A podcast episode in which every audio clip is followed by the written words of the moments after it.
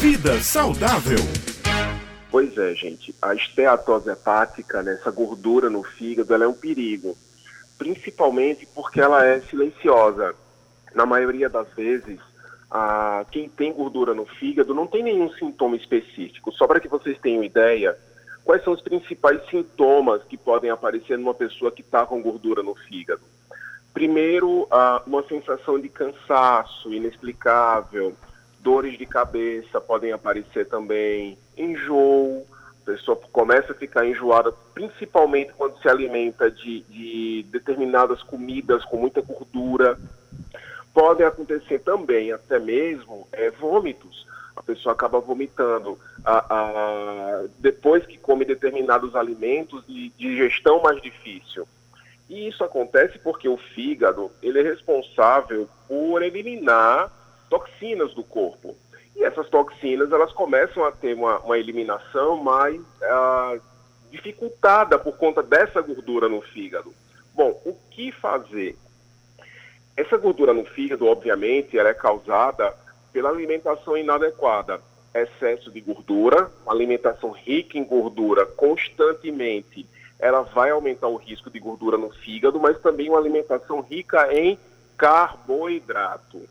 Os açúcares em excesso também aumentam a chance de gordura no fígado. E aí, o que fazer para evitar esse problema e para também contornar esse problema? Primeiro de tudo, dieta. É imprescindível fazer dieta, é imprescindível você mudar seus hábitos alimentares, exatamente para que essa gordura ela comece a ser queimada, a ser metabolizada e sair do fígado. Segundo, atividade física. Você faz atividade física, aumenta a sua taxa metabólica, diminui o que a gente chama de resistência à insulina e, consequentemente, ajuda aí a amenizar o problema. Além disso, existem duas coisas, um fitoterápico e uma vitamina que já tem aí vários estudos mostrando que a, a, ajudam a diminuir a gordura no fígado. O fitoterápico é a silimarina, bem conhecida aí, que realmente ajuda a diminuir essa gordura no fígado, e a vitamina E. A vitamina E, também chamada de tocoferol, ela também ajuda a diminuir a gordura no fígado. É, doutor Alain, bom dia. Muito bom ter o senhor aqui com a gente, principalmente falando de um assunto que pode até ficar camuflado, mas todo mundo aqui conhece pelo menos uma pessoa que sofre desse mal. Doutor Alain, bebida, consumo de bebida alcoólica, para quem tem esse tipo de problema, né, essa gordura no fígado, pode e não pode, é recomendado, tem que ser em quantidades ali é, mais baixas, como é que funciona? Então, vamos lá. O fígado com a gordura, ele está sofrido. Sem sombra de dúvidas, o fígado, apesar de ser um órgão que tem uma capacidade de regeneração incrível, mas ele está sofrendo com a gordura.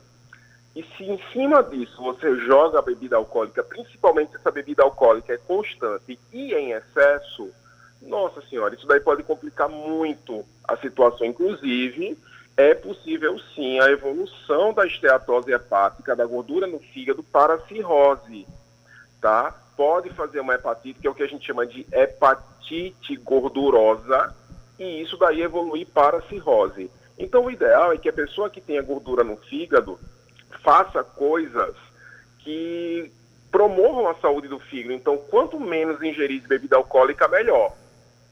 E doutor Alain, uma dúvida também, quando o senhor fala que a esteatose ela pode evoluir para um problema mais grave, existe alguma relação entre esteatose e câncer do fígado? Pode evoluir também para, uma, para um, um problema como câncer no fígado?